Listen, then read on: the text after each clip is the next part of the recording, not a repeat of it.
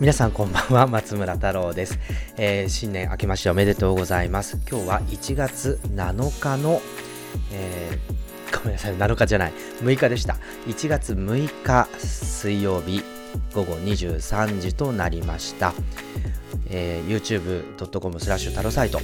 えー、レディオタロサイトのポッドキャスト公開収録ライブ今年もですねほぼ毎週水曜日お届けしていきたいと思いますのでどうぞ今年も1年、えー、よろしくお願いいたします。えー、なんだか慌ただしい年末年始でしたよね。まあ去年に比べるとだいぶ休みの日数が少ないっていうのもあるんですけれどもなんかねなんかこうせわしなくバタバタと年末になって片付けをして、えー、ちょっと今日もねあのツイッターでゴリさんなんかと話してたんですけどいや2021年の、えー、何ですか？アップルはまあいろいろリリースするんですけど AirTag がスタンバイになってるみたいな話を紹介されてた時にいやでもねやっぱり今まではあの部屋の中いろいろ散らかってましたからね、年内まで忙しくて。でもこの年末で、まあ、日本にはいい風習で大掃除というものがありましてですね、えー、この大掃除を経るとですね、だいぶすっきりですね、もう床が見える。どんだけ散らかってたんだって話ですけれども、もうね、床が見える状態になるっていうのは、あの、非常にありがたいですね。足の踏み場がなかったぐらいだったので、まあ、これが片付いたということで、えー、片付けるってことはですね、いらないものを捨てて、必要なものを取っといて、しまい込むと。で、もう1月、もう大掃除開けてすぐですから、あのもうね、どこに何があるのか手に取るようにわかるというこの快感。ね。いや、もちろんね、もう6月だろうが8月だろうが11月だろうがそうあるべきなんですよ本当に。だから大掃除なんてこと言わずに小掃除を毎月やった方がいいんです月末本当はね。だけどまあね。ああもう皆さんもそうだそういう方もいらっしゃると思うんですけどなかなかそうはいかないということで、まあ、年末大掃除っていう風習にこうあやかってですね片付けをしたんですけどこうなってくるとこう物を何かあ消しゴム欲しいって言ったらパッてここにある。これですね消しゴムでしょ。ちょっと届かない。ここの消しゴムですね。えー、でかくねって話なんですけどこれあのでもね実はこれあの中学受験したんですけど中学受験の時に買ったこの製図文房具で有名なステドラのあのマーズプラスティックっていうなんで火星なんでしょうねって感じなんですけどでかいグランドグランデグランドドイツ語だからグランドかな。でこれなんでこれにしたかっていうと塾の先生がですねこんだけでかければ落としてもバンって止まるからもし万が一消しゴムを落とした時でもコロコロ転がっていっちゃってそれをこう何ていうんですか探しに立ったりしてこう気持ちがナーバスになったりしないと。まあ、そういう tips のおかげで、このでかい消しゴムを使って、でもこれなかなかこう大事に使ってて減らないので、まだでかいままなんですけれどもね。はい。まあ、こういう形でですね、そんな年末年始バタバタと過ごしていたので、もうね、エアタグがをつける対象のものがない。えー、そう見つけないと探さないと見つからないようなものはとっくに捨てたという状態になってますのであれこれもしかして AirTag VS こんまりなんじゃないのと。ね。断捨離した後の人はどこに何があるかわかるからもうね、エアタグなんて使う出番がないんじゃないかみたいな話をですね、まあ、してましたけれどもね。はい。ということで、皆さんお集まりでありがとうございます。えー、今日もですね、素敵な音楽と皆さんのコメントとともにですね、えー、なんとなく内容を紹介していきたいなと思いますので、よろしくお付き合いくださいませ。さあ、えー、ちょっと皆さん、えー、コメントですね。愛野さん、早速のご着席ありがとうございます。で、池田さん来たということでありがとうございます。えっ、ー、と、あ、斉藤さん、お風呂沸かしそう。寒いんですよ、本当に今日。明日の日中、東京は若干暖かくなるみたいなんですけれども、あの、寒い。とにかく今晩は冷えますよ。えー、どうやったら、だから布団乾燥機みたいなやつで、一回布団をガーって温めて、それで、あの布団に入るっていうのがいいのかな。まあでもあったかいお風呂もいいですよね、えー、なかなか温泉とかスーパー銭湯とかあのなかなか行けないのでそういう意味ではお風呂いいなと思ったりしてるんですけどなんかねゆずきさんにはねあのスーパー銭湯みたいなところすごい勧められちゃうんですけどねガジェタッチ的には。はい、えー、はい、えー、こんばんはということで、えー、森さん明けおめです。はい。池田さんも明けおめ。えー、つつむさんかな。226KSK さん。晩は懐かしいですねこの晩はっていうの。なんかあのあの中中学校ぐらいの時に IRC のチャットルームとかをクラスで作ってそれでなんか11時のテレホタイムになるとこうみんな入ってきてバンワーってこう挨拶をしてたのがなかなか懐かしいんですけれどもね。はい斉藤さん負けましておめでとうございます。えー、8本エディターさんこんばんは。ベータさんも明けましておめでとうございます。えー、峯岸さんも今年もこちらこそよろしくお願いいたします。はいえー、洋平さんも明けましておめでとうございます。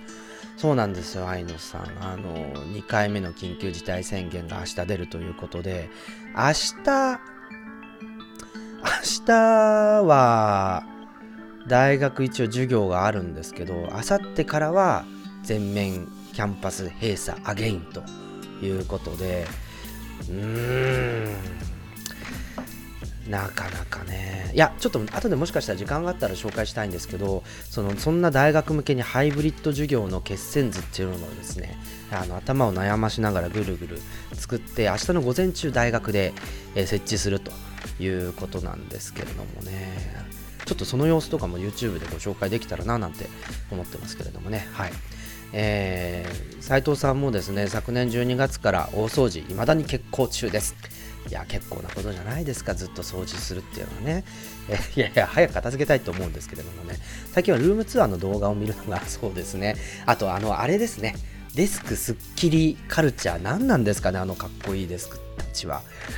ああでも結構ホームポッドミニのせいで若干ケーブル増えちゃったんですけどあの iMac とそこから伸びる USB-C ケーブルで HHKB つないでであの何ですかこのトラックバットこれはバイアレスなんでこれでいいとしてであと今ね実はちょっと1画面だと足りないのでサイドカーに iTunes ライブラリを最大化して表示させててここでこう選曲をしながらお届けっていうスタイルに結局落ち着きまして DJ ソフトじゃなくても iTunes iTunes じゃないミュージックアプリでいいやってことになったのではいということですね。あガジェタッチさんはいおはようお疲れ様です。こんばんは。ということでみあミスユーさんトリプルセブンさんこんばんは。ベータさんが早速ですね、DD GDTH っていうタグをアピールしてるんですけど、そうなんです。あの、ガジェタッチに持ち込んだ企画で、えー、グッド、あ、これいいのかな言っちゃった。グッドシングスの略で自分にいいことをしましょうということで、あのですね、でもみんな本当に燃えすぎ のトレーニング、結構僕もなるべく動く方で、動いてる方なんですけど、みんな本当になんかね、全然勝てないんですよ、みんなに。でリンクマンなんかはですねもう全然1人再開街道まっしぐらみたいな状態であのちなみに今日あと12時までに、えっと、6分間体を動かせということなのでえっとちょっとなんでしょうねストレッチをしながらお届けしようかなっていうズルを、えー、しようかと思ってるんですけども。そうですそうです。あのスッキリデスクは安藤さんのせいなんですけどその話実は2年前の AdobeMax で、えー安藤さんいらしてたんで聞いたんですよ。あ、あアドビサミットかな？あの、いや、デスクすっきりですよね。デスクすっきりですよねっても変ですけど、なんか、って聞いたら、あのなんか、すごい、なんというか、あのまあいやそうなんですよ自分もそれに憧れてるから、まあ、そういう形でいろいろと、あのー、作りたいよっていうようななんかそういうことをですねおっしゃっててまあやっぱりでもあれはいいで憧れますよね。若干あの年末に向けてこの机の右側ちょっと広くスペースがあるんですけどここの部分割と渦高くいろんなものが積み上がってたんですけどあのこれを一掃しまして、えーこうもうすっきり状態です。物撮りいけますみたいな状態になりましたけどね、嬉しい限りでございます。はい。えー、まさひろさんもこんばんは、明けましておめでとうございます。ということで、あと、ベータさん、そうなんですよ。僕をライバル視してるということで、その、あのガジェタッチのその GDTH に入ると、あのチャレンジっていう、えーフィットネスアプリがあってこれはお互いのあのなんていうんですかねあ若干無駄な動き増えますすいませんあのなんだっけ？何を話した？あそうそうそうそう。あのお互いのこのリングの閉じ具合みたいなやつをあのこう共有してでポイントをデイデイリーマンスリーウィークリーで競い合うっていうですね、まあ、そういうアプリなんですけれどもあちなみにここにお手本にあのワークなんだっけ？ワークアウトじゃなくてウェイクアウトのアプリを今そこに起動してるんですけどね。あのなのでデスクでできる謎のエクササイズみたいなものを5分間6分間やろうと思ってるんですけど、はいまあ、気にしないで見ててください。すいません。はい。あの、さサロンゲーマーさん、太郎さんのコメント、面白いので登録させていただきありがとうございます。ありがとうございます。まず太郎フィットネスとかってなんかね、あのやっぱりこう画面の中でお互いにこうエクササイズをするっていうのが、あのやっぱりなんか結構リモートで流行ってますよね。この、すみませんね、このなんかねじれ、なんかね、腹筋やりすぎて若干ここ痛いんですよね。はい。まあいいや。あ、森さんも明日遠出するから巻き返してやなんだみんなライバルか？これは。まずいな。さあ、ということで、えっ、ー、と、ちょっとそろそろ本編にですね、入っていきたいと思っておりますので、ぜひですね、今日もですね、えー、60分で終わりたい。明日早いので、ということで、えー、お届けしていきたいと思いますので、えー、ぜひ今日も最後までお届けします。じゃあ、ここでちょっと一曲お届けしたいと思います。えー、今日ね、見つけたまたいいアーティストですよ。スカイゲイズというアーティストで、ヘブンズ・アンセム。どうぞ。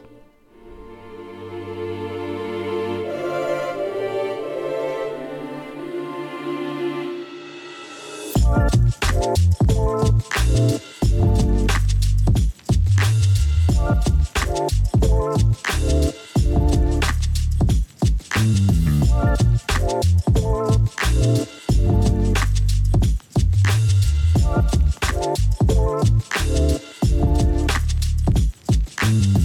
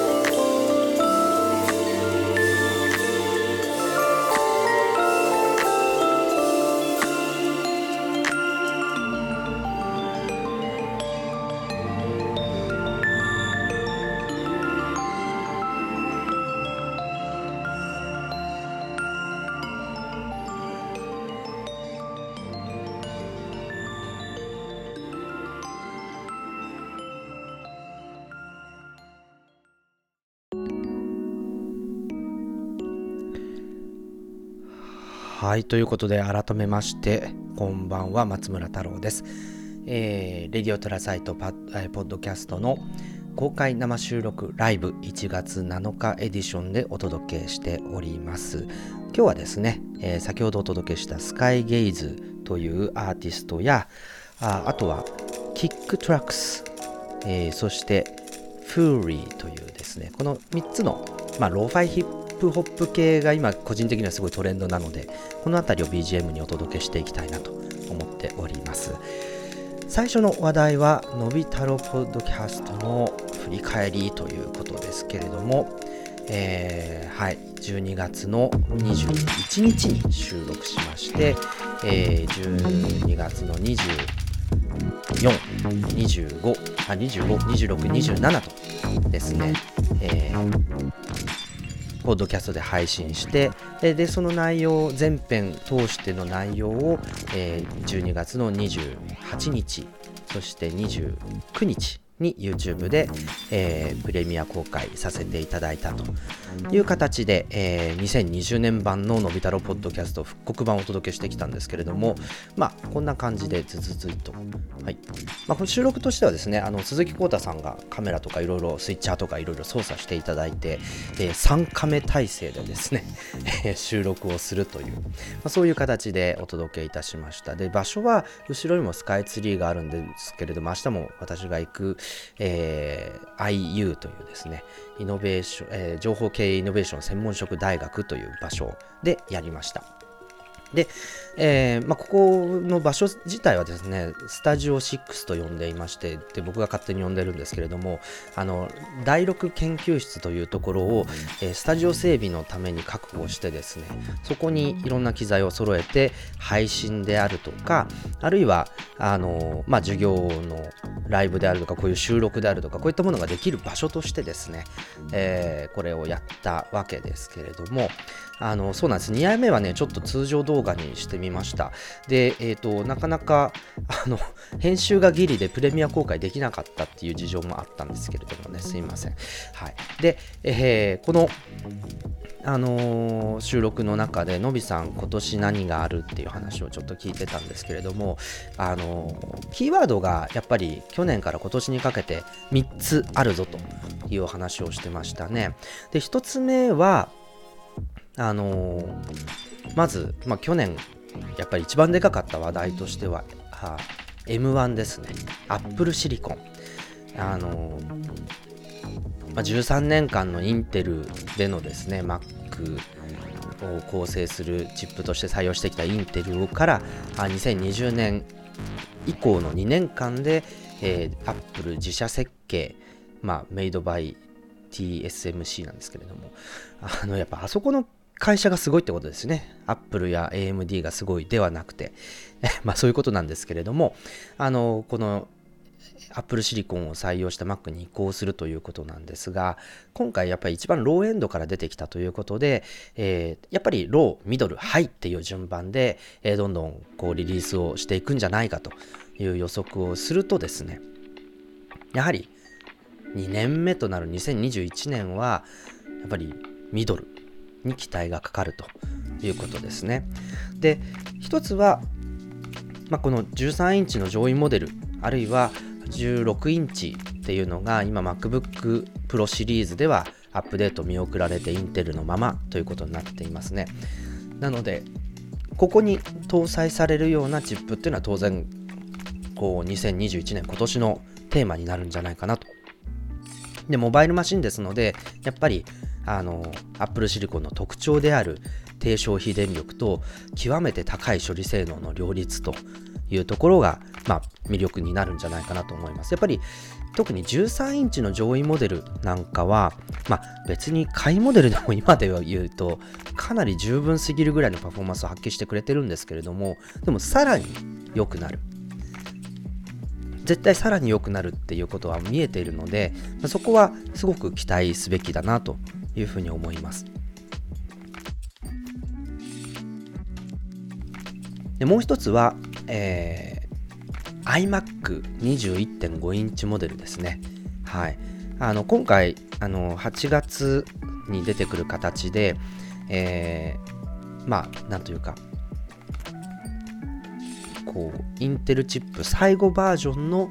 あの SSD 化された iMac っていうのは出てきたんですけど27インチモデルはアーキテクチャ変更したんですよ。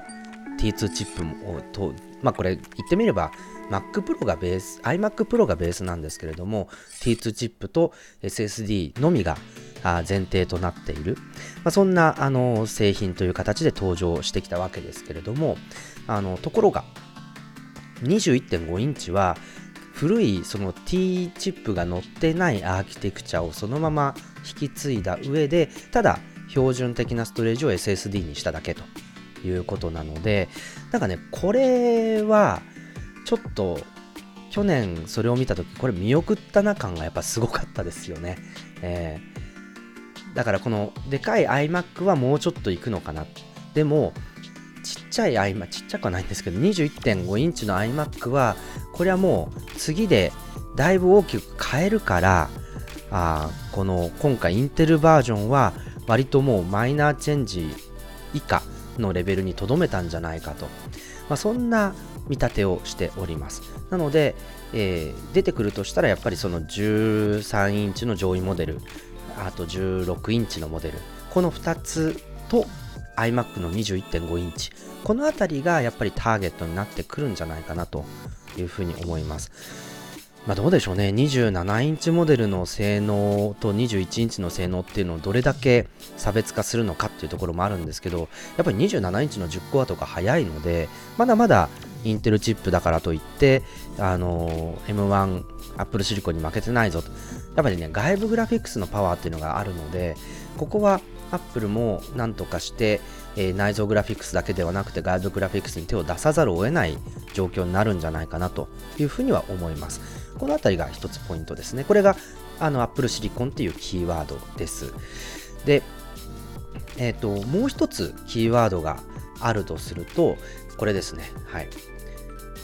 computational。うん。 computational っていうキーワードがあります。で、 computational は、もともとそんな話はしてなかったんですよね。あの computational なんて話してなかったじゃないですかそもそも HDR とかが出てきた時に iPhone のカメラとかねあのでもあのそうではなくて そうではなくて急にその iPhone のカメラって computational photography なんだよって一昨年2019年のその iPhone11 世代で言い始めてますよね、えー、で、えー、2020年になると今度、オーディオもコンピュテーショナルだと。いや、ちょっと待ってくれと。あの、ホームポット出た時、コンピュテーショナルって言ってませんでしたよね、アップルさんみたいな。えー、言ってなかったんですよ。で、その代わり私に言ってくれたのは、あの、役員のインタビューとかで言ってたのは、あの、なんていうかね、こう、最高アコースティックっていうテクノロジーというかテクニックを使ってるって言ったんですね。これ、あの、英語、英単語で最高アコースティックっていう言葉を使ってたんですけれども、あの、よいしょ。最高アコースティックってつまり心理学とそのアコースティック、そのオーディオの技術の組み合わせだという話をしてたんですよ。で、つまり、あの、錯覚聴覚の錯覚を誘うようなあの技術の研究っていうのをアップルはしていてそれでこうあの1つのスピーカーあるいは2つのスピーカーなのにサラウンドが聞こえるみたいなテクニックを iPhone であるとかあと16インチの MacBook Pro は本当に音がいいですよね。これとかあと HomePod シリーズとかに、まあ、あの採用するっていう形になっていてやっぱりその AirPods Pro とか AirPods Max のこの空間オーディオみたいなものもドライバー2つなんだけれどもそのサイコアコティアコースティックのあのテクニックを使ってつまり音の遅延とか強弱とかをつけることで音の方向性を錯覚させるんですよね。まあ、こういう形で、えー、まあ、その少ないそのオーディオ資源つまりドライバー2つとか1つとかっていうところでも表現力を非常に豊かにするということですね。はい。サイコ、サイコ、サイコロジーのサイコですね。サイコアコースティックのサイコは。で、えーまあ、こういう形で、えー、これが コンピュテーショナル〇〇まあこれ別にあの排排他利用の言葉じゃないですよねコンピュテーショナルオーディオによっとを活用してサイコサイコアコースティックのテクニックを実装するっていうことなので必ずしもですねどっちかしかあの成立しないってわけじゃないと思うんですけれどもでも computational audio っていうことで、えー、昨年そういうキーワードを出してきてでえー、ちょっと後でまた HomePod の話もしたいと思うんですけれども HomePod mini にも謎にここではあえて謎に psychoaco あごめんなさい computational audio という言葉を使ってきました。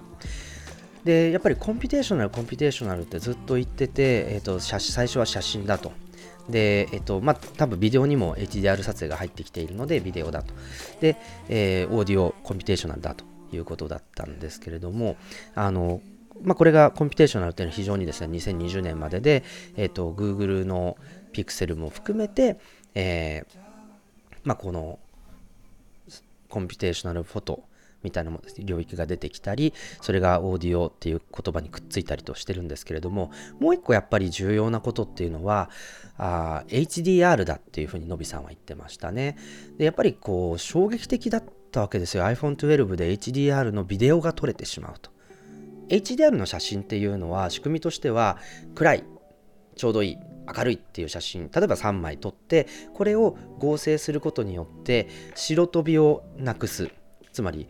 あの暗い側に露出を合わせた写真から明るい部分を撮ってくるとちゃんとディテールが見えますよね。で逆に明るい露出の写真からは黒く潰れてるところのディテールが見えてきますよね。で、ちょうどいいところはちょうどいいところ。で、こういったいいとこ取りをくっつけることによって、明るいところも暗いところも、こう、きちんとディテールが映り込むようなあ写真が出来上がるっていうのが、基本的には静止画の HDR 写真の、えー、仕組みなんですけれども、これが、あの、同じように HDR、つまり、こう、ダイナミックレンジが広いビデオっていうものが、あドルビービジョンの企画に対応するという形で iPhone12 のビデオ撮影の、まあ、非常にですね標準的な、えー、手法として、えー、含まれています。で、えー、でもこれやっぱり問題があるんですよね。特にそのサンフランシスコ方面だとドルキンさんが悩んでましたけれどもあのこう非常にこう難しい状況にあるとつまり iPhone12 で撮ったあビデオは今 iPhone12 でしかあの最高の画質で見られないっていうのがあのすごく重要なあ問題点だということなんですね。例えば今目の前にある iMac あるいは右側にある、えー、この iPad Pro これやっぱり iPhone12 の HDR ビデオは再生できるんですけれどもこの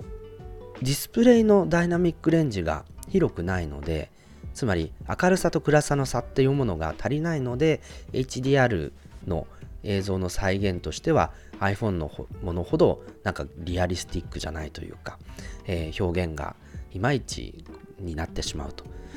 つまり iPad も編集道具だし Mac も編集道具なんですけど何ですかと。このプロディスプレイ XDR でも買わないと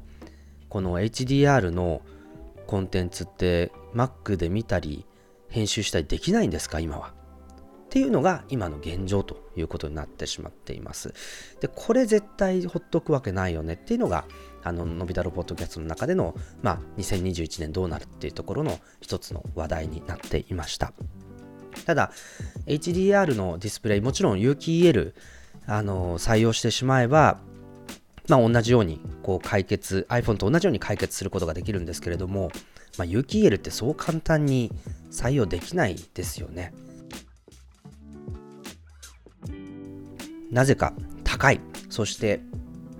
画面の焼き付きが起きてしまうっていうこと。この2つの問題点、特に Mac は一番上にこうメニューバーが常に表示されてますから、であと、長時間作業するんで、ウィンドウの位置が固定されることが多いと。なかなか、こう、問題が大きいわけですよね。なので、これをどうにかしなきゃいけないということで、えー、少しあの解決策を探っていかないといけないんですけれども、えー、ちょっとここでまた一曲お届けしたいと思います。出ますかな？はい。えー、キックトラックスというアーティストの I don't wanna leave という曲ですね。どうぞ。thank you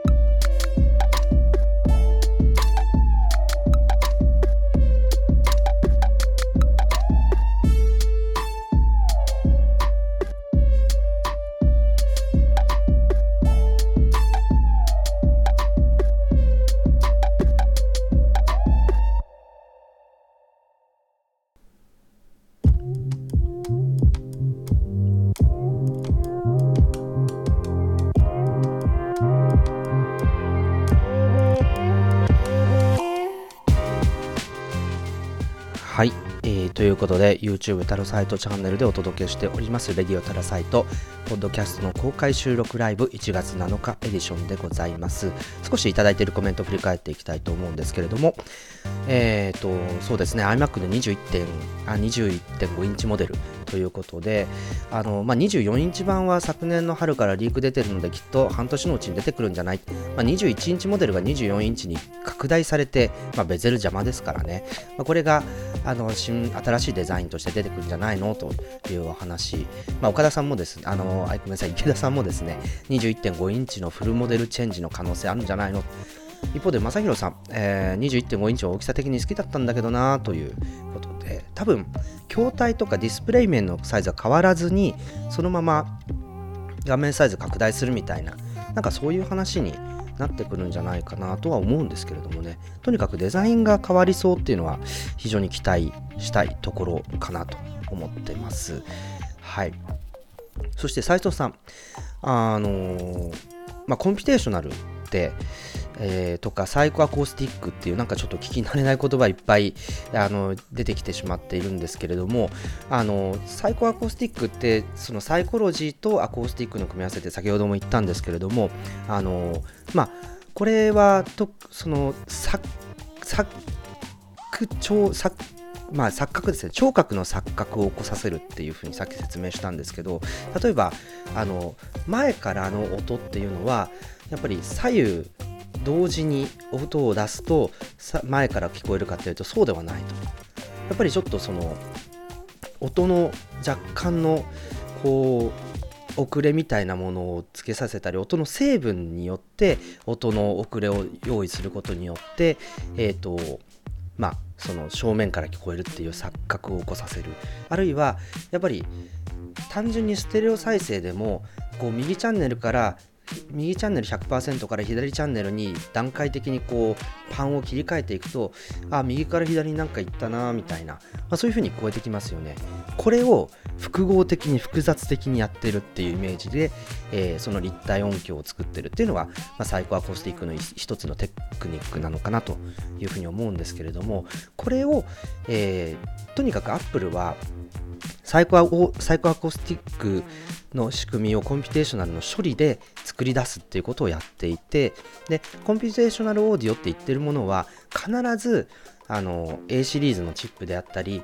H1 チップであったりあるいはあホームポットミニの場合は S5 ですよね。ここで一回音を通しますと。で通してイコライジングだったりそういう音の遅れであったりそういうのを整えた上で必ず出すっていうことをやる。つまりコンピューター処理が必ず何らかの部分で通っている音を聞かせてるんですよっていうのが、まあ、Apple のあのコンピュテーショナルオーディオあるいは Apple の基本的なオーディオのあの仕組みということで、えー、になっているので、まあ、これは一つあのまあ、これからもおそらくですね見るもの見せるもの聞かせるものに関しては何らかのコンピューター処理をかけていて最適化するあるいは新しい表現を作り出すみたいなことをやるんじゃないかなと。いうことですね。だからデジタルでナチュラルなものを再現するっていうこともやると思うんですよ。これはどっちかというとこの AirPods Pro をあの音楽を聴くときはあのピュアオーディオの再現みたいなことをデジタルなのにやってしまおうっていうのは、まあ、一つのチャレンジだったのかなと思うんですけれどもね。はい。斉藤さん。えー、アップルって基本的に加工しすぎに自然な音やあ色や音、あのっていう理念があったように思うんですけどコンピュテーションに振ったでもコンピュテーションに振った結果自然な色とかあの自然な音を作り出すっていう、まあ、そういうですねなかなかこれも複雑な関係なんですけれども多分ハードウェアが足りなすぎてそういった自然な音や色っていうのは再現できなかった部分をコンピューター処理で、えー、補って作り出そうっていうアイディアなんじゃないかなと思います。そしてうわすごい嬉しいです。正弘さん。250円のおひねり、どうもありがとうございます。ナイスパでございます。そうなんですよ。まだまだですね、あのこれの話も最後にしたいと思ってるんですけど、あのありがとうございます。ちょっと収益化があのチャンネルでオンになりましたので、えー、そうですね。で、えー、ちょっと iMac の話に戻ると私の感覚だと斉藤さんどんなデスクでも置けるディスプレイは20インチ前後なんですよねと。でも最近24インチまで大きくなってるのはすごいなという話ですね。はい。そういえばアップクリップの実例ってまだ見たことないですのないですね日本では。えー、ちょっとこれは本当に2021年のテーマなのかなと思うんですけども。はい。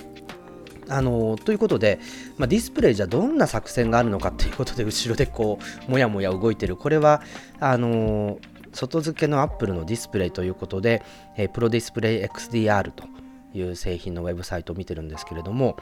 あのこれ32インチ 6K 解像度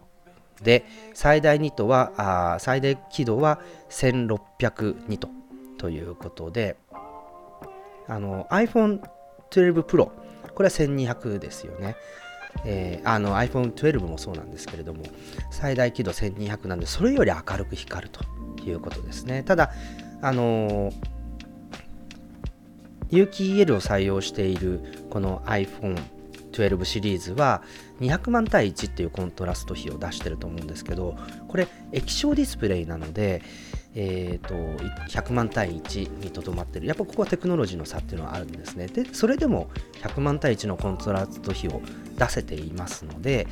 えー、これはきちんとですねその HDR HDR で撮影された iPhone12 のビデオっていうものもあの表示させて再生できると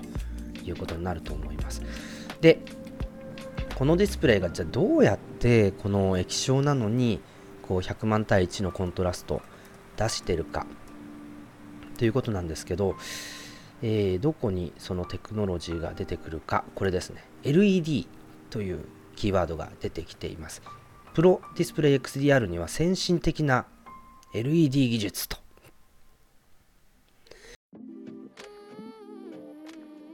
えー、この先進的な LED 技術っていうのを使っているというんですね。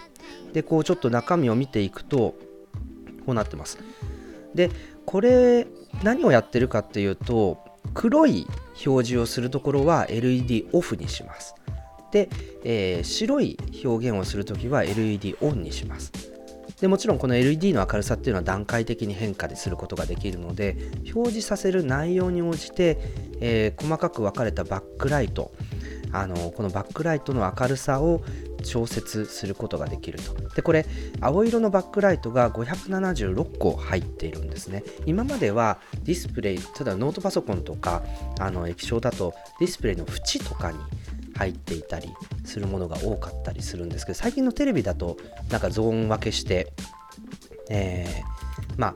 あのまずそうですねゾーン分けをして明るさをちょ同じように調節できるんですけどこれはさらに細かく明るさの調節をすることによってコントラストをすごく広げることができるという仕組みですじゃあこの LED をもっと細かくしたら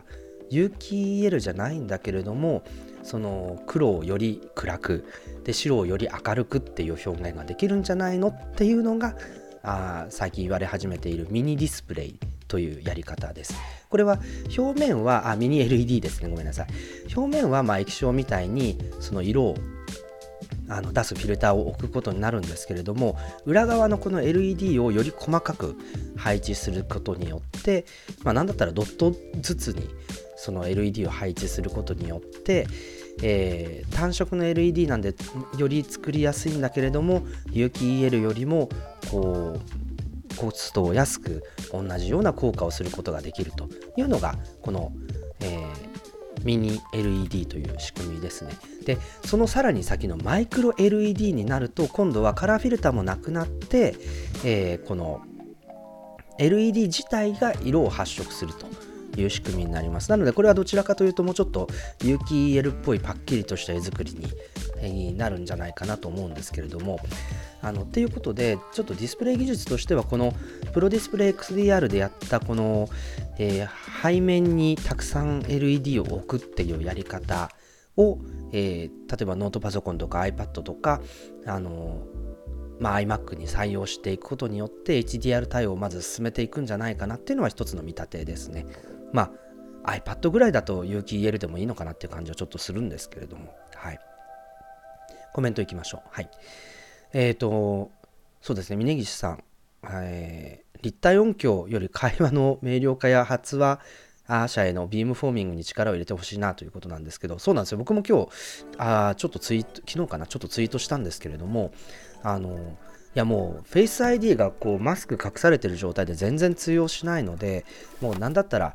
あの、ボイス ID とかやってほしいよねってちょっと思ったりするんですけれどもね。はい。なので、より声を強調するとかその強調した状態で音声認識した方がボソボソ喋ったとしてもなんかうまく認識してくれるんじゃないのという感じでマイクと音声のコンピュータ処理みたいなこの組み合わせ欲しいなってちょっと思ったりしてるんですけれどもねで、えー、続いて斉藤さんですね。まだ iPhone の有機 EL モデルを買ったことないんですけれども、YouTube などの色味って変わるんですかということなんですが、あのまず単純に HDR のビデオがきちんと表示されるようになるっていうのは一つあると思います。であと発色自体がすごくはっきりしていくので、まあ、ちょっと Apple はできるだけナチュラルに見せようどちらかというと液晶の表現に近づけようっていう意識が強いかなっていう感じはするんですけどただやっぱりあのまあ有機 EL の方があの黒が締まってるっていうことであのすごく引き締まったというかですねあのメリハリのついた画像っていう形になるんじゃないかな。あとやっぱり夜寝るときに Kindle とかアップルブックスって言った方がいいのかな？あので本を読むときはやっぱり黒背景に白い文字で思いっきりバックライトの光を暗くするっていう風にすると、まあ、文字自体、なんていうんですかね、このディスプレイから出る光の量自体をもう一気に減らすことができますので、まあ、なんかこう寝る前の読書にはいいのかななんてあの思ったりしてますけれどもね。はい。えー、峯岸さん、LG がやってるミニ LED とどう違うんだろう？多分技術的には全く一緒だと思いますね。はい、裏側に LED を置いてそれをこう可変発光させる形でやるんですけど多分ミニ LED だとそれをより細かくやってしまおうっていうアイディアですのでまああの どういう形であのどれくらいの細かさで、えー、やっていくのかっていうところは少し注目かなと思ったりしてますけれどもね。はい。直武さん、えー、マイクロ LED は巨大な LED サイネージをマイクロ化するイメージ、まさにその通りですね。あの、アルタとか、あるいは、なんだろうな、スタジアムの大きなディスプレイとか、あれは要するに LED ディスプレイなんですけど、あれもちゃんとその色があの色のまま発色してそれで1ガスあたりその白と、え赤白青かな？あ赤 RGB かのカラーで光ってそれで色を作るっていう形で1ガスあたり 3LED 必要になっちゃうんですよねだからそれがあのでかいからできるけど細かくするってやっぱ難しいっていうところであそれだったらバックライトに LED を使うっていうあの形にすると1ガスあたり 1LED で済むのでまだ作れるっていうことだと思うんですよね。はい、で斉藤さん。多分ミニ LED のディスプレイは LG 作ってるんじゃないかと思うんですけど Apple の基準が厳しいんじゃないですかと。でもあの液晶ディスプレイ結構 LG が出してるのでまあそのサプライヤーの関係としては別に悪くないんじゃないかなと思うんですけれどもね。はい。虎之助さん OLED の価格どのくらい上がっちゃうのかなという確かに。だから iPad Pro 今 iPad Air に比べて高いじゃないですかだから値段据え置きでやっていただけると嬉しいんですけどもねはいそうじゃないと買えないですよね。これ高くなっちゃうとね。えー、もう一回直拓さん。ミニ LED は実装の仕方でモザイク上を許容すると安そうですけど、細かくしていくとお高くなりそうですね。ということで、そうなんですよ。だから、プロディスプレイ XDR も、あの、実は、ミニ LED じゃないんですよね。そこまで、だって1画素あたりじゃなくて、これ何万画素あるんですか？あの、ね、モザイク上、これもモザイク上ですよね。画素数ってよく Apple ディスプレイのあのアピールに使うんですけど、これ10億色は10億色か。なんか何万画素ってもう見ても意味ないような数字をいつも見せられるんですけど。そうですね、書いてない。でもこれ 6K 解像度に対して576個しかというべきですかね。しかバックライトの LED ないんですよ。だこれが 6K 解像度だったら 6K 解像度のドットバイドットで LED がこう配置されるっていうとミニ LED だねっていうことになってでさらにそのドットバイドットのあの LED が白じゃ白とか青とか一色じゃなくてあの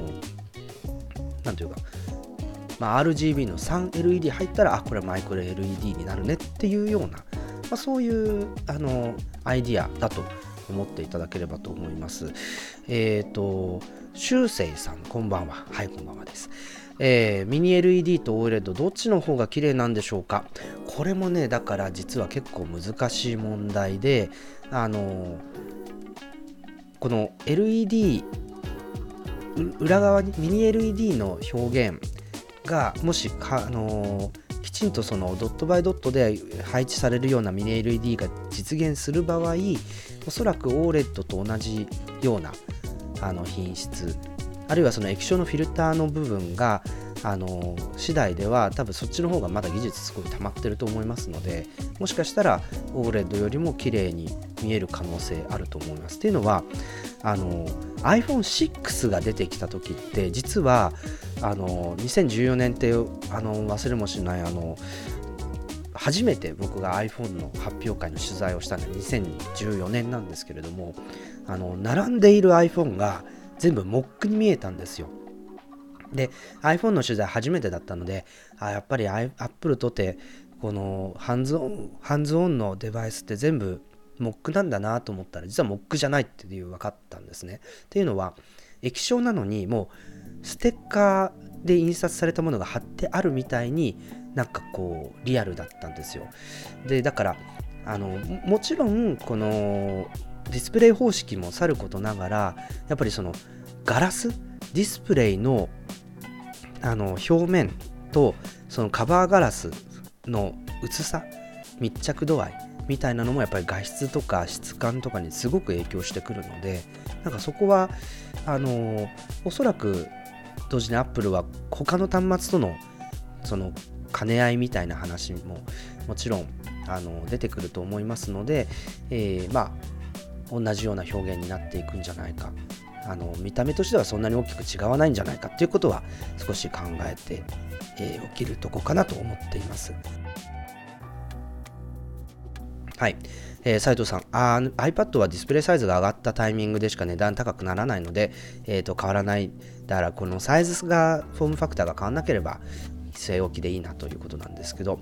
あの、キャリバーさん、えー、ちょっと話題戻りますけど、アップクリップス導入しているカフェが麻布十番にありますよということで、ちょっとこれはあの検索しておきたいなというふうに思います。さすが東京ということですけれどもね。はい。なので、まあ、そういったディスプレイの変更みたいな形で、その HDR っていうキーワードをどのデバイスでも見る、編集する、消費することができるっていう体制を整えていくと、まあ、そうなっていった時にもちろん Netflix とか Amazon とかも HDR コンテンツ流れてるんですけれどもその Apple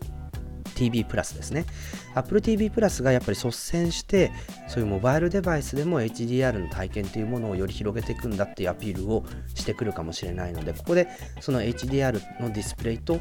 サービスっていう部分で、えー、体験としては HDR 当たり前だよねっていうところに持っていくっていうことをやっていってくれるんじゃないかなというふうに期待をしております。では、えー、ここでちょっと一曲またお届けしておきたいなと思います。引き続き Kicktracks というアーティストの Oceanside。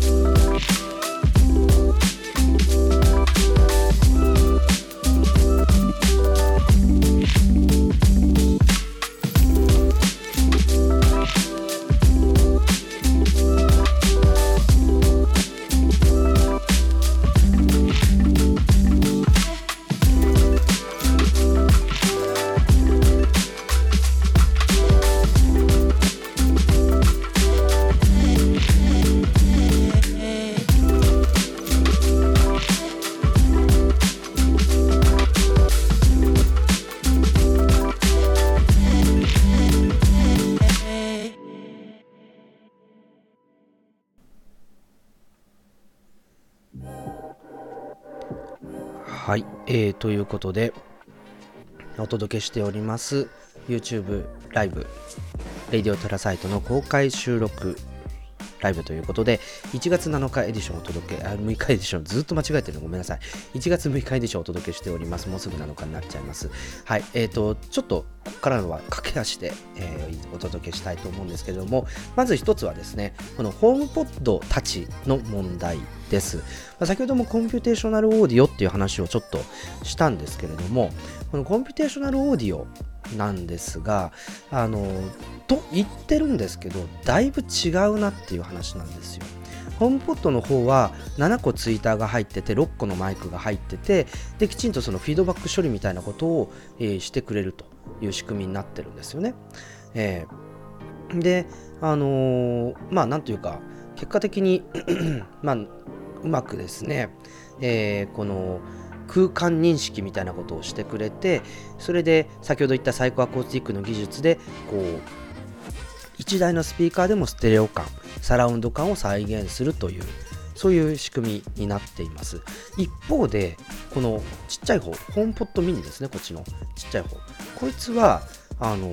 実は空間フィードバックの機能ないんですよ。一応マイクももちろんついているし、えーと、まあそういう音は拾う仕組みはあるんですけどもこれ Siri 用にしか使われてなくてあるいは通話ですね iPhone の音声通話用にしか使われなくて基本的にはこの、え、I えー、ホームポットがやっているようなこの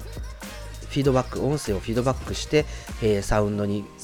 反映させるコンピュテーショナルオーディオの仕組みというのは入ってない。ただ、一応その360度音を広げるっていうための処理をするっていう意味で、あの、Apple Watch と同じ S5 の、えー、チップが入ってそこで処理をするという仕組みになってるんですね。だから、同じホームポットっていう名前はついてるんですけれども、あの、全然こう性能とか、できること、機能が違うっていうところは、ちょっと若干 Apple らしからぬというところがあるんですよね。じゃあなんでホームポッドミニはホームポッドを名乗っているのかということなんですけれども、あのここで多分一つホームオーディオっていう新しいカテゴリーを Apple は、まあ、定義しようとしたんじゃないかなと思います。ただ、ホームポッドが登場した当時はまだ多分記憶にある方も多いかと思うんですけど Apple がスマートスピーカーを投入したっていう言い方で紹介されましたよね。はい、でも実は Apple としてはあのスマートスピーカーを投入したつもりはないんだっていうことをそのブリーフィングなんかのインタビューでもしてたと思うんです。つまりあのただ文脈としてはいいですよねマーケティング的には。あのまあスマートスピーカーその音声アシスタントが使うことができるスマートスピーカーがあの Apple 版で Siri も使えますよっていうのはあの導入としては分かりやすい。けれどもスマートスピーカーとして勝負しようとするとやっぱりあの Amazon とか Google に全然太刀打ちができないのであのそこはあまり強調すべきじゃないしそもそも強調するつもりもなかったのかなと。でHomePod が出てきあのミニが出てきた時に全然処理やってないじゃん。 computational 謳ってるけどよっぽどこのでかい A8 が載っているあの iPhone6 と同じチップですね。A8 が載っている HomePod はちゃんとこう psychoacoustic の再現とかそういうことをしてくれるのに HomePod なんて別に何もしてくれないじゃんっていうのがあのこの HomePod mini に対する個人的なフラストレーションだったんですけど実はそこが価値じゃないぞというのがあのアップルの狙いが分かってきた部分としてあの出てきたんじゃないかなと思います。で、えっ、ー、と、っていうのをなどういうことかというと、このホームポットミニが持っている価値っていうのは、あの実は、実は実は、あの全然そこではなくて、ホームポットも実現していた、そのコンピュテーショナルオーディオでもなく、それでもなくですね、あの、360度オーディオっていうところが実はこのホームポットシリーズによってアップルが定義しようとしていたその価値だったんじゃないかというのがあのだんだん分かってきたことだと思います。ホームポットミニ確かにドライバーが1個なので先ほど言ったようなそのえー、サイコアコーティックみたいなことって1個じゃできないんですね。ただ、今目の前に2個ステレオペアで置いて Mac のスピーカーとして使ってますけど、これ最高です。これは素晴らしいなと思うんですけどあのでもあの共通してることを探すとやっぱり1個で部屋の中に音楽を満たすっていうホームオーディオの、えー、やり方これだと思うんですよなので、まあ、そういった意味ではあの一応ホームポットと名乗っているものはホームオーディオつまり部屋を1個で、えー、音楽で満たすっていう価値が提供されますよっていうのがホームポットの、えー、っていう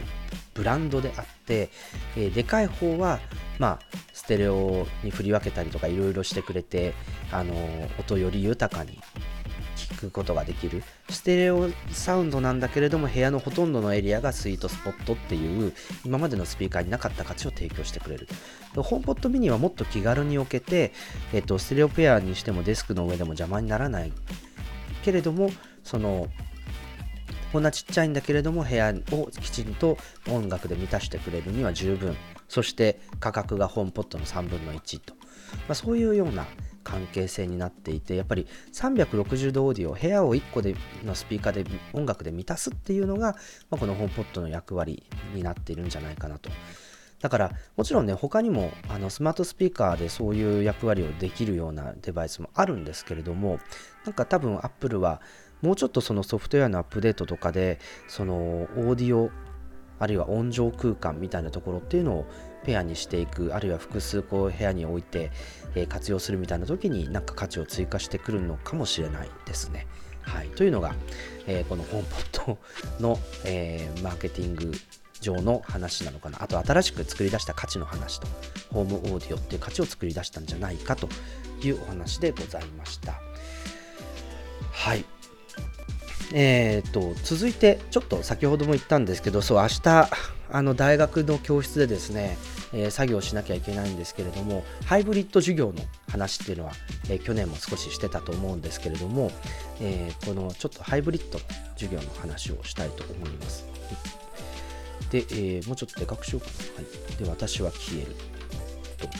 で、このハイブリッド授業っていうのは、もともとそのオンライン授業やってましたと。だけど、まあ、ちょっと状況が変わってしまったんで、あれなんですけれども、ちょっとずつキャンパスでも授業をあの受講させましょうよという話に、えー、なりますよね。で、えー、それだけども全員を来させると密になっちゃうからあの授業をこう教室でやりながらハイブリッドということで、えー、オンラインにも流そうっていうのがそのハイブリッド授業の意味なんですけれどもこれね実はオンラインで、えー、やるときはパソコン1台で基本的にはオンライン授業ってできちゃうんですよ。実際私もこの iMac とクリップライトをくっつけて、えー、それであのオンライン授業をもう何十本もやってきました。で、えー、だけど教室で同じことをやろうとするともちろん教室でパソコン1台で、えー、先生が授業するだけならいいんですけれども例えばホワイトボードが背景にありますよとかあるいはあの教室に学生がいてその学生が発言するときどうするとかいろんなですねオンライン授業にはなかったことが起きます。で、Zoom の方がよっぽど楽ちんなんですよね。学生に発言させるときって、はい、じゃあ何々君、あの、何々さん答えてくださいって言って、あの、マイクのミュートをその人にオフにしてもらえば発言されて、その人にフォーカスが当たりますよね、映像も。だけど、教室にもいてオンラインにもいる場合ってオンライン側で発言する学生の様子はプロジェクターで映さなきゃいけないだけど教室にいる人は教室の中の人はその人の顔を見て話を聞けるんですけどその人の発言もあの自自分の教員とは別のカメラで、えー、捉えてあるいはマイクで拾ってその音声映像を Zoom に載せないといけないということなので、えーと、こんな回路が必要になっちゃうぞという話です。でやっぱり要になるのは、えー、ブラックマジックデザインもですねリモートワークであのシネマティック対談とかやるときにも当然出てくるようなあのこの ATAM ミニプロっていう製品まあ、ミニ、プロじゃなくてもいいんですけどね、ミニでもいいんですけど、あのこの製品が出てきますよと。で、一つ、まずカメラは先生ホワイトボードを狙うカメラで1つ必要ですよと。でもう1つ学生を狙うカメラっていうのがあの一つ必要なんですよね。で、えっ、ー、と、あ、あの斉藤さん、あの RCV っていうのは後で説明します。で、これなので、先生用のカメラ1は自分、あの教団とホワイトボード向き。で、もう1台別のカメラを、えー、ちょっと斜めホワイトボードのあの端の斜め後方から、えー、学生の顔が見えるように、えー、配置するっていう形でこの2カメ状態です。でこの1カメと2カメをこの ATAM Pro このスイッチャーに入れて、えー、先生が授業をするときは1番。で学生が何か発言するってことになると2番っていう形で先生がスイッチングしないといけないですよということですね。でもう一つ、えー、ここでその斉藤さんの質問にある RCV というものが出てくるんですけど、この RCV っていうのは、レシーバーのことですね。ワイヤレスマイクのレシーバー。あのもちろんワイヤレスマイクといえば、あのロードの製品が V ロガーにはすごく有名なんですけど、実はこのコミえー、コミカっていうのも最近あのちょっと注目されていてコミカの BoomXD っていう製品これはあのオーディオケーブルの出力がついてるんですけれどもあの左チャンネル右チャンネルとかミックスとかであの2つのワイヤレスマイクをの音声を拾うことができるあの仕組みですね。なので教員は胸元にこのマイク1ということであのマイク側をくっつけて、えー、1カメとマイク1で狙ってもらうと。で、えー、学生用にはこのマイク2の方をあの発言用に置いといて発言する人はそのマイクを持って、えー、発言するっていう形で、えー、この学生のあせ教員ホワイトボード教員の声っていうものと、えー、学生の顔と声っていうのをスイッチングしながらお届けするっていう体制を作り上げます。ただですねちょうど学期末シーズンになるとあのー、今度学生の発表っていうですねイベントが登場してくるんですね。その場合、学生は当然パワーポイントを使います。でこれもリモートオンリーの場合は、あの学生が Zoom で画面共有しますって言って、えその人の画面共有をオンにすれば、あの見てる人全員に、えー、きちんとその人の資料やビデオっていうのは映るという仕組みなんですけど、教室にいる人は、あのもちろん教室にいる人も Zoom にね乗っかってその人が画面共有してもいいんですけれどもなんかそれだとあのまあ、なかなかやりづらいということになるので学生の PC を、えー、やっぱりこの HDMI の入力3でミキサーに入れてそれでスイッチしないといけない。で a タンプロあのミニプロだとあの映像をこうワイプで合成できるんですよね。だから発言してる人の顔はカメラ2に映ってると思うんですけどその人を右下に出してそれで、えー、学生の PC をあの3番で出すということであの合成して発言してる人とその生徒の資料っていうのをあの同時に表示すると。で、これはあの PC に Webcam 入力として入っていくので、このスイッチングしてる映像とかミックスした映像はあ PC に入って、それがそのまま Zoom に飛んでいく。and その Zoom の画面を全画面表示にして、で、教室のプロジェクターに移すことによって、え、ー、と、オンラインの向こう側の学生の顔とか発表資料や、あの教員の画面共有している資料やあこの学生その A タムに入ってくる学生の資料っていうのもあの全画面表示で映るというですね。いやーこれをその実際の配線をせずにこのスライドの上でガチャガチャ作るっていう作業を月曜日の朝してたんでずっと頭がパンクしてしまいましたね。でもこれを多分この図通りに組めばあのこの授業ができるはずです。はずって言ってるのは、あの試してないからまだわかんないんですけど、とにかく明日の午前中組んで、明日の午後の自分の授業で実践するということをやろうと思っていますけれどもね。だから実際ハイブリッド授業は大変なんですよ。はい。で、だから、この、まあ、あの、一応ここにはあの教員に支給されてる富士通のライフブックっていう超軽いノート Windows ノートパソコンの画像を置いてるんですけどここが M1Mac に変わるとそのうんぬんとかをこうバンバン使えるようになっていくのでそうするとこの、えっと、このパソコンだけで先生のあの顔とあと iPad をホワイトボード代わりにして書くあのホワイトボードとあとスライド資料みたいなのをこう合成することができるようになるので実は今この配信もですね自分がちっちゃくなってるこれはウェブカメの映像なんですけどこれと背景の画像はそのうんふんというアプリで合成してるんですけれどもね。なんかいろいろできるんですよ。効果とかってやるとこうなんかモザイクかけるとかなんかあの水雨だとかですね。なんかちょっとあんまりやりすぎるとグラフィックスが あのうなり始めるのでやめたいと思うんですけれども。でそれを OBS で送り出すっていうのが今のこの配信の方法なのであのこれは非常にあの安定しているので今後も続けたいと思うんですけれどもさすがにですね普通の教員にうんふんだ OBS だっていうのはちょっと難しいのでやっぱりノートパソコンを持ってきて Zoom 立ち上げればできるようにするとしたらやっぱりこの ATAM のあのミキサーに機材をつなぐしかないのかなというふうに思っております。はい、コメントいきましょう。ちょっとさっきのコメントも含めて、えー、振り返っていきたいと思うのですが、えー、まさひろさん、おかんはぬるめの勘がいい、あの、お酒はぬるめの勘がいいということなんですけど、その前に斉藤さんがですね、やっぱりお風呂はぬるめの缶がいいって書いてあるので、あれですか、ドラム缶の五右衛門風呂ですかね。あの、ちょっと憧れてるんですけれども、いいですよね、あれね。はい、直武さん。ホームポットビッグ、ビッグじゃないですよ。あの、マックスでもないですよ。あ、でも、ホームポットマックスは若干怪しいですよね。AirPods Max になったので、なんかもっとでかいスピーカーをホームポット Max とか言って作ってくれないかなっていうのは、あの、iPod Mac、あの、Hi-Fi っていう、あの iPod 用のスピーカーを一瞬出したんですけど、あれめちゃめちゃ音がいいって評判だったんですけど、だから、あの なんかね、ホームポッドビッグってあってもいいし、ホームポッドエアーってどうでしょうね。なんか薄いペラペラのスピーカーとか、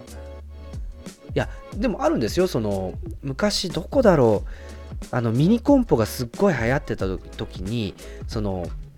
ウーハーとかはでかいコーンがついてるんですけどツイッター部分がなんか銀色のペラペラの紙になってる紙っていうか薄い膜みたいなのになってるっていうあのミニコンポがあってめっちゃ憧れましたね。はい。あのなのでそのペラペラのものであの音を出すっていうことは、まあ、当然空気が震えて空気の振動が作れば音になるので音質の良し悪しはともかくとしてありえるのでホームポットエアどうですかね壁掛けスピーカー。うん。で、なんか NEC とか富士通かちょっと忘れちゃいましたけど、日本のメーカーが、あの、ノートパソコンのこのディスプレイ面にそういう薄膜のスピーカーを内蔵させるみたいなアイデアを試してたような気もしていて、まあ、なんかスピーカーもいろいろ技術的にいろんなトライアンドエラーあったんだなというふうに思うんですけれどもね。はい、斉藤さん、そこは AirPods 2と AirPods Pro の差と同じなんじゃないでしょうかということですね。この Air HomePod あのビッグを初売りで買うか迷ってやめましたと。HomePod シリーズの挙動が安定しない人は Mac 側で過去に接続した Wi-Fi リストを見直すといいかもしれませんよという Tips ありがとうございます。洋平さん、えー、ワークホームになって家にいる時間が長いと、ホームオーディオという考え方ハマったと思います。本当にそうですよね。私もホームポッドミニ非常に満足してます。いや、ホームポッドミニいいですよね。しかもデスクで、あの、2つを独り占めするっていう贅沢、いいですよ。本当に。ホームポットでかいのをあの2つデスクに置くと邪魔でしょうがないけれどもミニなら置けるしそのデスクがあるので、やっぱりデスクに反射するといいんですよね、音がね。だからそこがちょっと、あのこれはポイント高いんじゃないかなと思ってるんですけれどもね。はい。えっ、ー、と、斉藤さん、各社もっと安いものは安いですけど、エントリーモデルの中で一番音いいですよね。そうなんですよ。ホームボットミニ、やっぱり、あの、一つ、やっぱ 20W しっかり使ってるっていうのは不思議にですよね。こんなのだって 5W ぐらいで鳴るだろうっていう感じなんですけど、あのやっぱり 18W の昔の USB-C のアダプターとかつないでみると、なんか電あのエラーの画面出るんですよ。だからちょっとそこがね、なんかやっぱり 20W は必要なんだと思って、あのそんな出るのかよ音がって思ってるんですけれどもね。はい。ということですが、あの、エータムミニ、本当にガジェッターみんな買ってますよねっていう話なんですけど、ダメです。うちはまだあの導入してないんですけどね。余った研究費でうちの配信環境を整えるっていうのも一つ手だなと思っているんですけどもね。はい。で、あのコミカというメーカー初めて聞きましたという斉藤さんですけれどもね。そうなんですよ。あの先日ののび太郎ポッドキャストもわざとステレオ左右分離してあの怒られるっていうパターンがあったんですけれども。あのそうですね。これ左右あのでも取れるしミックスもできるしっていうことであの結構便利なんじゃないかなと。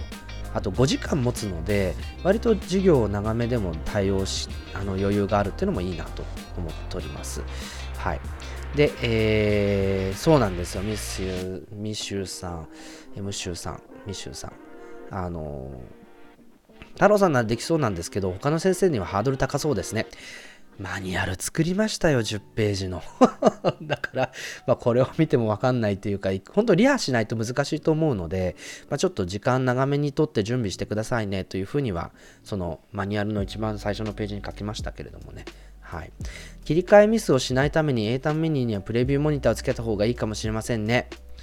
おっしゃる通りですね。でも、多分1と2しかない。あ、でもね、プレビューができると便利ですよね。タムのプレビュー画面って、こう、マルチカムの画面全部出せますから、あの、プロだとね。あの、だからプロっていう理由なんですけれども、はい。これはちょっと、プレビューモニターは検討したいと思います。余ってるのあるかなまあいいや。えっ、ー、と、もう一つ、今の水滴お風呂に入ってるんで知らんあの、そっか、このエフェクトですね。うんふんのエフェクトですね、これ。あの、お風呂に入ってるので、知らずに水かけたのかなと思っちゃいました。本当に結構なんかリアルですよね。自分もなんか雨でも降り出したのかと思ってるんですけれどもね。あとなんかこういう古い映画風とか、セピアとか、あの、これ色パッキリとかモノクロとかなんかね、あ、青とかグリーンとか、なんかいろいろできますよ。なんかちょっと映像があの怪しい感じとか。はいえー、っとあそうですそうした、うん、大学院ですもんね。あの大学院なので小規模なんですけど、ハイブリッド授業に必要な機材について取りまとめる役割をしているので、少し参考にさせていただきますということですね。こういったガジェットの扱いが得意じゃない教員でも操作できるように考えるのは難しいですねと。そうなんですよ。本当にハイブリッドになると途端に難しくなるんですよね。これがどうしたものか。なので、エータムで切り替えるボタン大きいので、これで切り替えるぐらいはできるかなと思うんですけど、やっぱりマイクあのこれの問題点はレシーバーの電源入れます。前玉電源プチって入れば入りっぱなしなんでカメラの電源2つ入れます。マイクの電源も2つ入れます。で授業を始めるまでにいっぱいじゅあの電源入れないといけないのとマイクはこれ残念ながら充電しながら使えないんですよ。レシーバーもマイクも。なので授業終わった後にきちんと充電するってことを忘れるともうあの次の授業電池ありません、音出ませんってことになってしまうので、えっ、ー、と、これはね、本当にちょっと問題ですね。はい。正弘さん、ホームポット触手が動かないな。あの、サラモニックのマイクも2つ使えて便利そうですよ。そうなんですよね。結構だから、あの割としっかり距離飛んで、あのまあ、なんというか、その、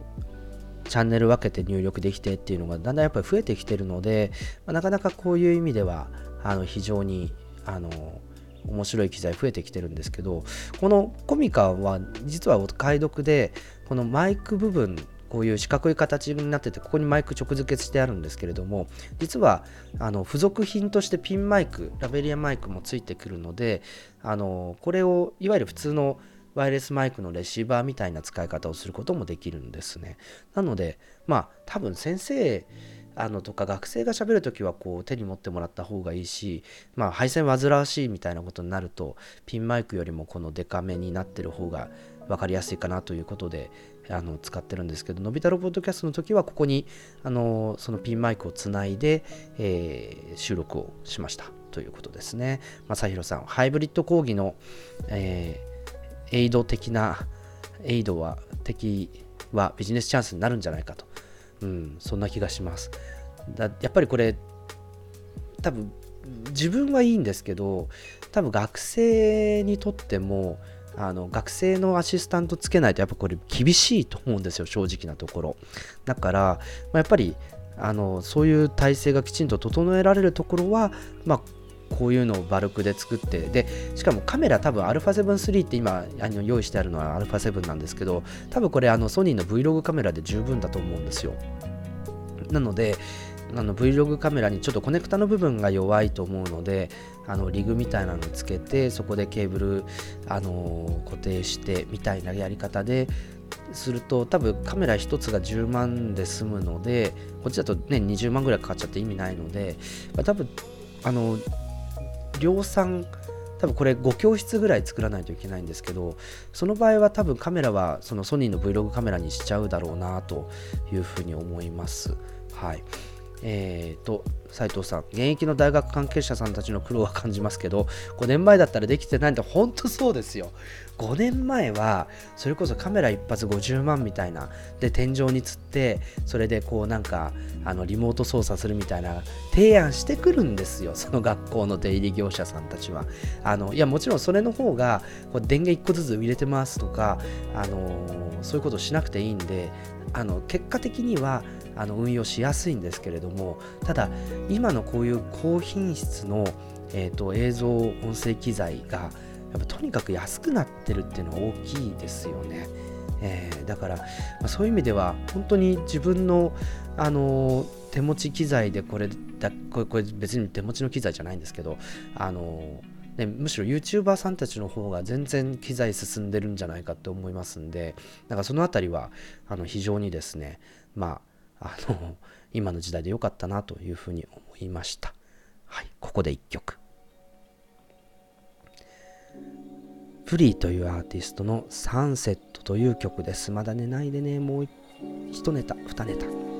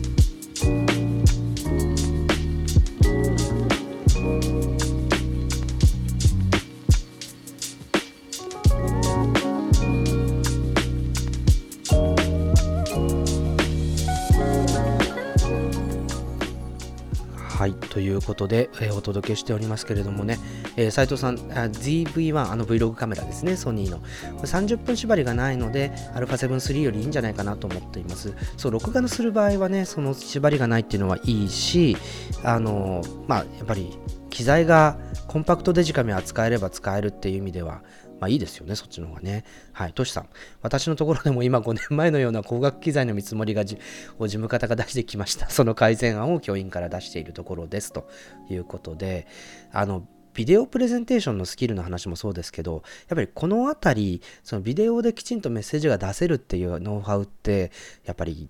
教員に限らずみんな持ってた方がいいんだろうなというふうに思うんですけれどもね。はい。ということで、えー、なかなか、あのー、問題いろいろあるんですけれども、その ZB1 のね、USB 供給、これ実は α7 でも同じことが起きるので、まあ、ちょっとここなんとかしないといけないなと思ったりしてるんですけど、えー、あと2つ話題をお届けしたいと思います。1つは、あの、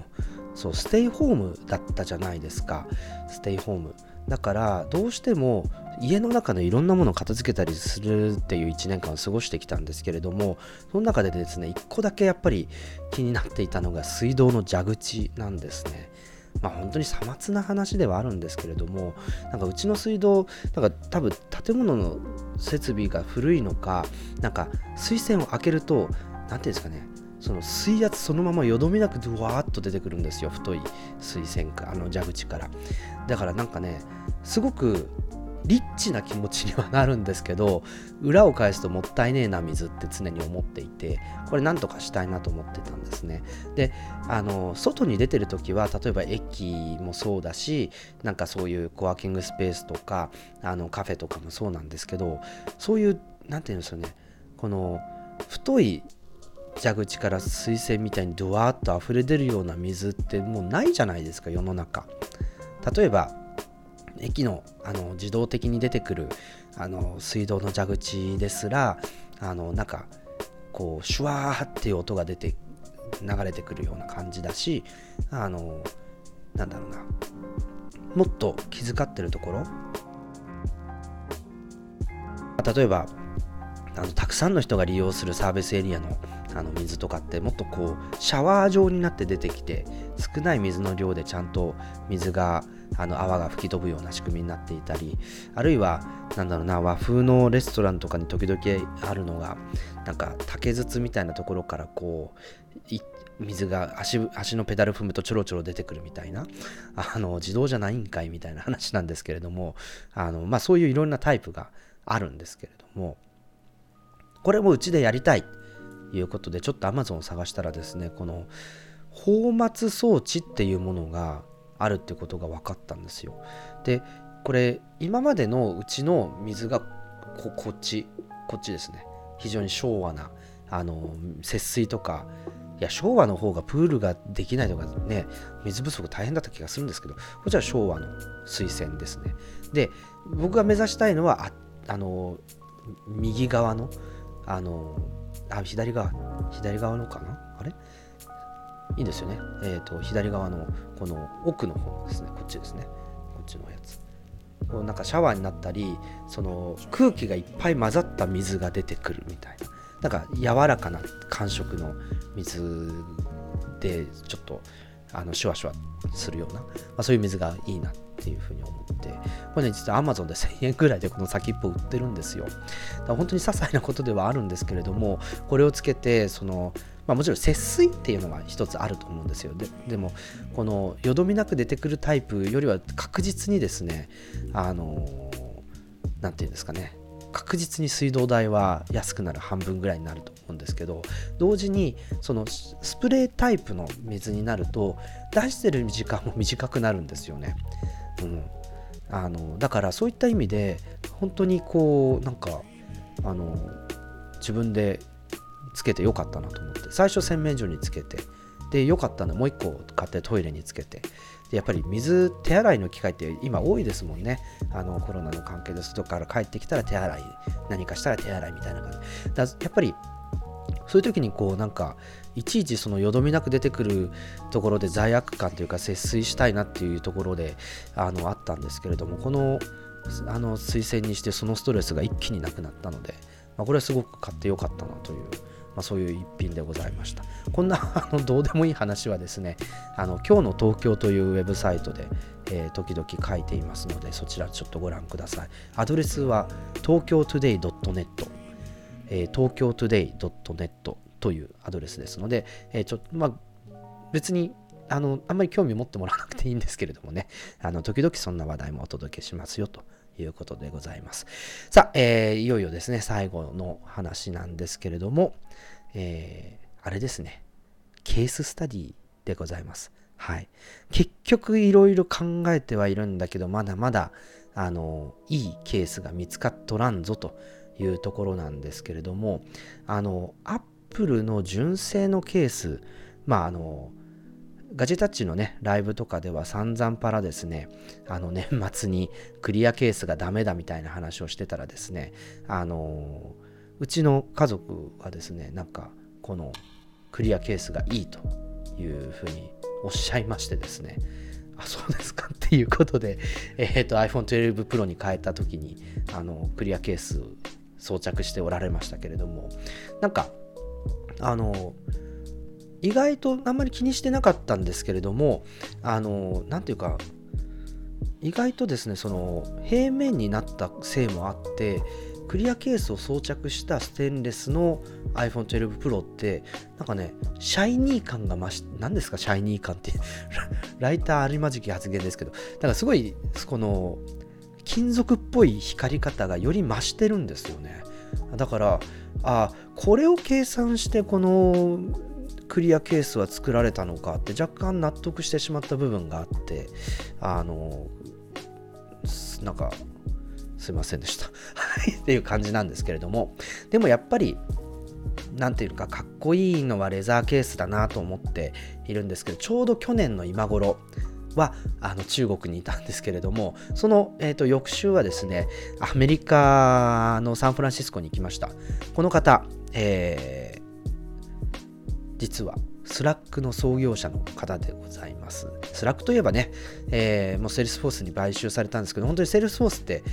お向かいさんみたいなところにオフィスがあるので、まあ買収されるとしたらセールスフォースなんじゃないかななんて、あの、オフィスでの彼、あの、バターフィールドさんへの取材を終わって歩きながら考えてたら本当にそうなっちゃったんで、まあ、あの、なんなんですけど、彼は、スラックっていうその今ビジネスチャットの標準的な存在ですよね。これを作った方でございます。で、えー、彼はですね、その仕事を基本的にスラックの上でこなすんですけれども、自分のスラックへの返信は、まあ、基本的に6割があこの iPhone の上からかなって言ってました。で、彼が去年使っていたのは、多分今年もまた変わっちゃったと思うんですけど、去年使っていたのは iPhone 11 Pro 5.8インチの、えー、モデルですね、えー、これを使っていたんですよここに、えーと、ブラウンの、えー、純正のレザーケースを装着してたんですけどだって仕事の6割 iPhone でこなす人をこうやって両手でパチパチスラックに書き込む人なんでとにかくずっと持ってるということであの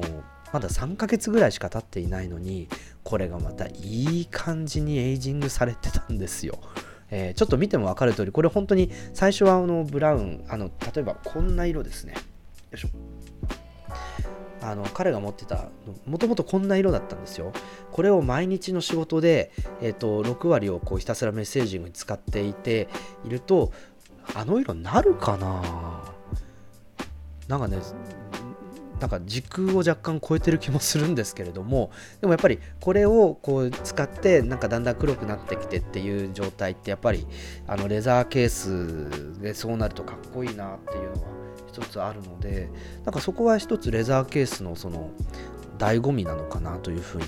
思って若干の憧れを持っているんですけれどもでもレザーケースってシリコンとかクリアケースよりやっぱりちょっと高いですよね。っていうのとあとどの色でエイジングスタートさせるのかっていうところで個人的には茶色もいいんですけれどもあの一方でそんなにその色味が変わらなさそうに見えるあのブルーとかあのもいいしあのでも黄色とかになるとちょっと汚れるだけかなとかって思ってしまったりもするしなかなかあのこの辺り色の選択って難しいなというふうになりますね。はいということでレザーケースちょっと茶色でエイジングさせるっていう道も悩みつつ今日もまだ一応基本的には裸族ということでですね、えー、本当にいいケースだったらぜひ紹介してください。レビューしたいと思います。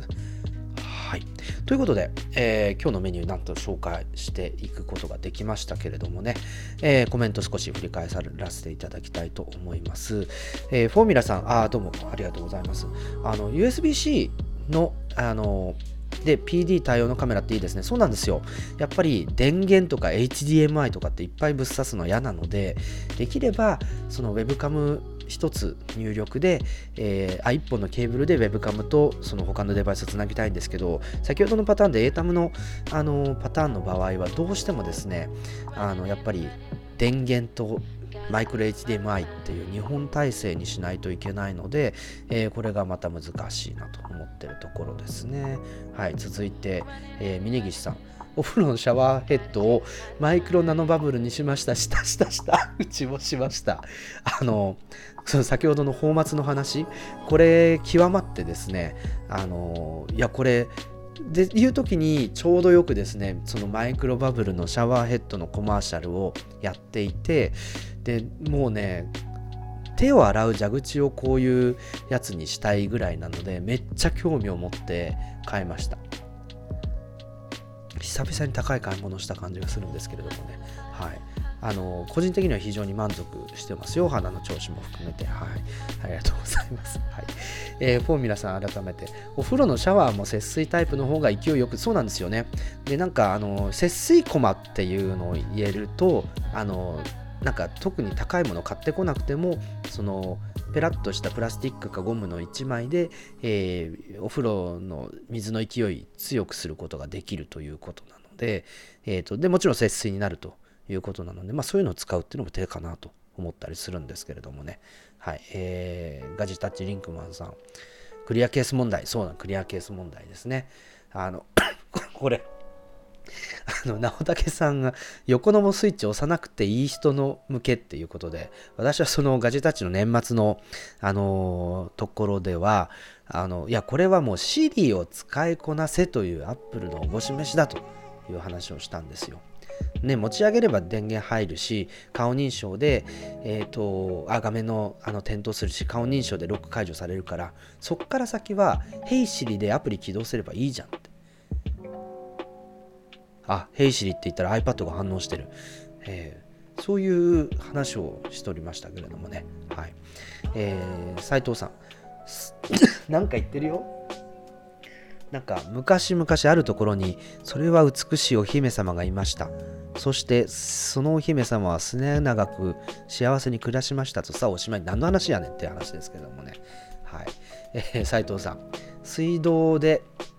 えー、数年前に感じたのは水が出るところって深さが足りないことが多くてもうちょっとホースで長くしてと思いましたと。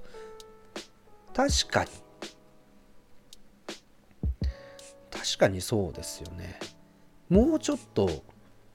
深くしてほしいですよねっていうのは確かにありますよね。はい。あの峯岸さんから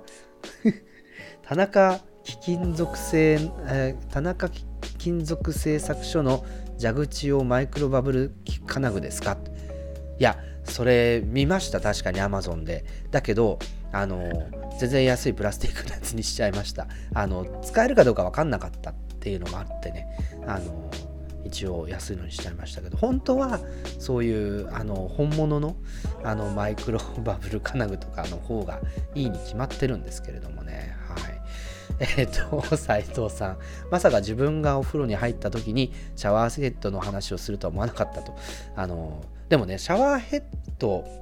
あの、アメリカにいる時に、基本的にあそこって湯船のカルチャーないじゃないですか。だから、あの基本的にはシャワーなんですよ。なので、ホームセンターとかに行くと、しかも壁直付けのシャワーヘッドとかがいっぱい売ってるんですね。で、あのやっぱり日本人なので風呂好きなんでうちの家族的にどうしようみたいな話をしてあの言ってたんですけれどもやっぱりシャワーの満足度も高めたいっていうですね。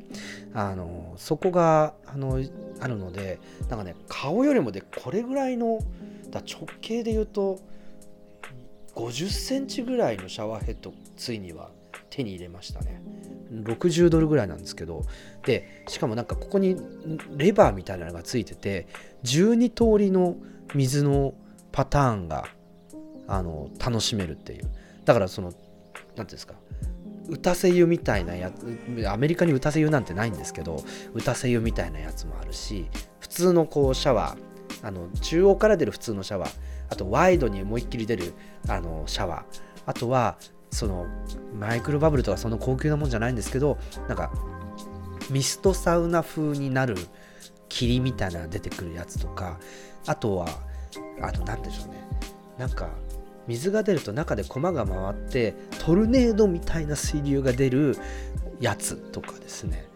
なんかでそれの合わせ技が何パターンかあってみたいな。なんか別にシャワーヘッドでそんなに言わなくてもいいんですけどもちなみにこの YouTube チャンネルを作った時の一番最初の動画はそのシャワーヘッドが載ってますんであの過去動画の一番最初を見るとシャワーヘッドのあの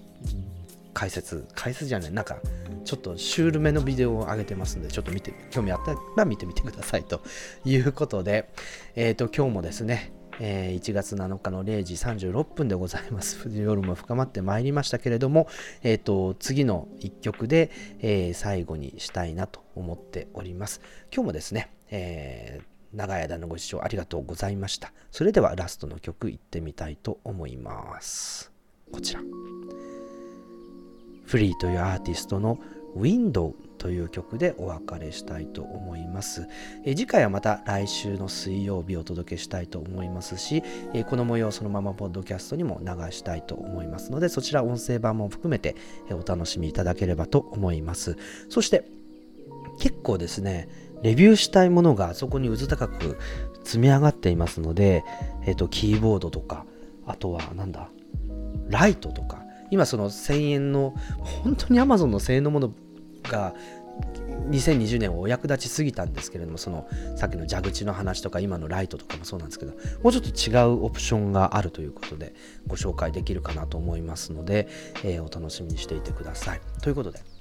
えー、松村太郎がお届けしました youtube.com スラッシュ太郎サイトレディオ太郎サイト Apple ノートの公開生収録ライブ1月6日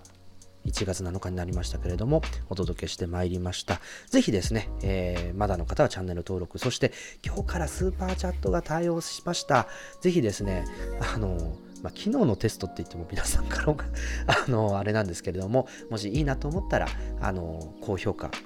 スパチャもぜひお待ちしております。ということで、え、ー、と、あと、のびさんとの対談の2本目まだ見てないっていう方がいらっしゃったので、えー、こちらもですね、えっ、ー、と、YouTube のチャンネルに普通の動画として上がってます。で、なんでのびさんが今、アートとか、デザインとか、建築とか、あファッションとか、そっちの方をカバーしているのかということをですね、えー、説明していただきました。そして、えーと、このシリーズ実はフューチャープルーフという未来にどう備えるのかというですねテーマでやっておりますけれども、えー、また第2弾のインタビューも実は済ませております。こちらはこのあの面白いスタートアップ企業の、えー、創業者にインタビューしてますのでこちらもお楽しみにしていてください。ということで引き続き、ぜひですね、皆さんも健康に気をつけて、特に今晩は寒いのであったかくして、えー、お体に気をつけながら、えー、お過ごしいただければと思います。はい。では、明日頑張って、この